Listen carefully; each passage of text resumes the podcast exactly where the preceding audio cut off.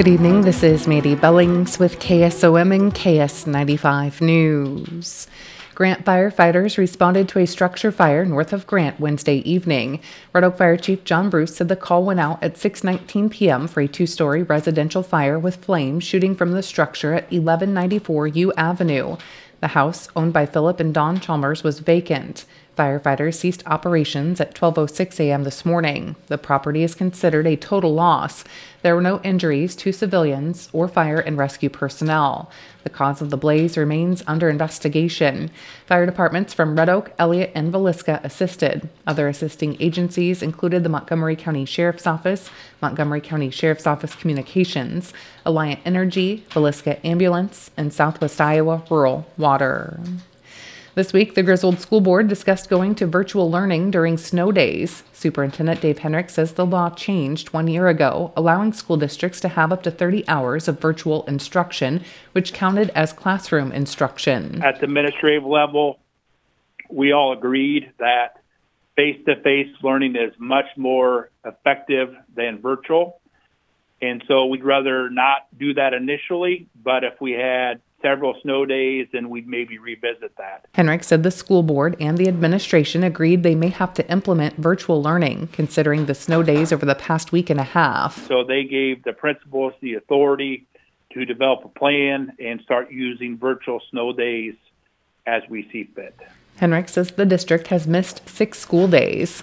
Right now, our, our approved calendar states that the first three snow days will not be made up by students. All other days will be added to the end, and staff have to make them up, all of them. However, we've had that way for several years, and we are 70 hours over the minimum. By law, schools have to have 1,080 hours of instruction, and I believe Griswold's calendar for this year was approved at 1,148. So we have about 10 or 12 extra days as far as what's required in our calendar.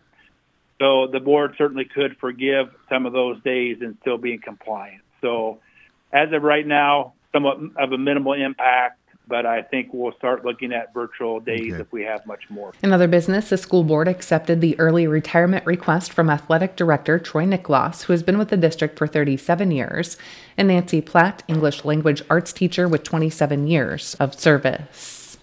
The Atlantic City Council addressed two business items before the closing session on Wednesday. The City Council followed the Personnel and Finance Committee's recommendation to reset the police sergeant's salary at $35.90 per hour, or $73,989.90. This change is effective January 1st. City Councilperson Elaine Audie explained the reasoning behind the decision. This has to do with resetting the salary for our longevity pay scale. And so what this will do is it will reset, but it'll be for anybody that as they go through that their pay will kind of keep up with their years of service. Additionally, the City Council approved the funds transfer for the second quarter of fiscal year 2023 24. City Clerk Barb Barrick explained. These are just the, um, the uh, one quarter of the budgeted transfers for fiscal year 25 plus the allocation of the local option sales tax received in the second quarter fiscal year 24. The City Council then dismissed themselves from the chambers and went into a closed session to evaluate the professional competency of an individual whose appointment, hiring performance, or discharge is being considered when necessary to prevent needless or irreparable injury to the individual's reputation and that individual's request a closed session. The Audubon County Board of Supervisors conducted a lengthy meeting on Tuesday. Supervisors Chair Heath Hansen said the focus is setting up for a successful year. Hansen said one of the goals is to improve communications between the county and the various municipalities. He says they are addressing this by arranging regular scheduled meetings with the county and city representatives. So they can come in to meet with the supervisors and we can open up those lines of communication a bit, get to working with each other because all too often the only time that people end up communicating is when they're upset about something or when some crisis comes up, and we want to make sure that we can get ahead of all that. Hansen said the goal is to conduct individual meetings with every city government representative and three meetings with all municipalities. There's a lot of stuff that I'm very excited for in the upcoming year. Um, it's it's things that might not look glamorous on the outside, like just in like arranging meetings and things like that. But I really do think it's going to do a lot of good for the county.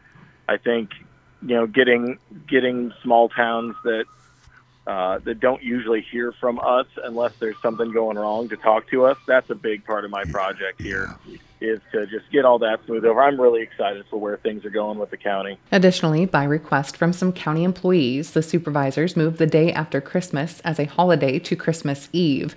The board also set a goal of increasing the publicity of the various boards. Hansen says one reason is to inform the public and fill the seats on those multiple boards. Southwest Iowa Planning Council and Regional Planning Affiliation 13 is currently accepting applications for its Regional Transportation Alternative Program Fund for projects in Cass, Fremont, Montgomery, and Page counties.